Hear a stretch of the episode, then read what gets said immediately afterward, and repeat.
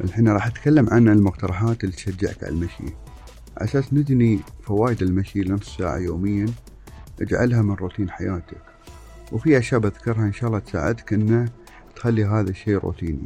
يعني حاول تروح لأقرب مركز تجاري من بيتك مشي. وحاول إنك أنت تاخذ وسائل النقل وتبركن في أبعد مكان للجهة اللي أنت تبغى توصلها على أساس تستغل هالمكان بالمشي.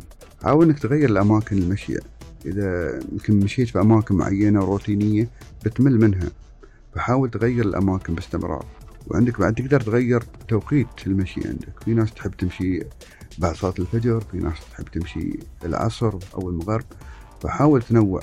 وخلي عندك رفيق يخاويك في المشي على أساس انه تقصرها في السوالف وتشوف المناظر الطبيعية.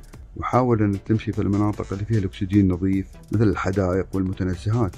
نصائح ومحاذير أثناء المشي. قبل ما تبدأ برياضة المشي فأنا أفضل إنك تستشير الطبيب الخاص فيك. وهلا يعطيك المناسب لكل دور لكل عمر له وقت معين وطاقة معينة فما نبغى نجهد الجسم ويفضل بالإحماء قبل المشي. فالإنسان بطبعه من أول ما يبدأ يمشي يمشي بخطوات صغيرة وبسيطة بس بعد عشر دقائق يحس أن جسمه قام يعني حر ويحس بالحرارة ويحس بضغط الدم ويحس أن الدم يمشي, يمشي في عروقه. ويفضل ارتداء الملابس المريحة للمشي مثل البناطيل الواسعة والأحذية المناسبة للمشي. وأنا بس عندي تعليق بخصوص الملابس يعني رياضة المشي ما يبغى لها لبس معين صراحة.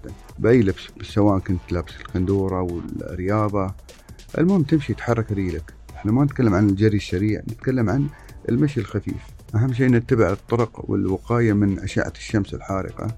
عندنا طبعا في الخليج الأشعة حارقة. فنستخدم المظلات أو نستخدم الوقت المناسب.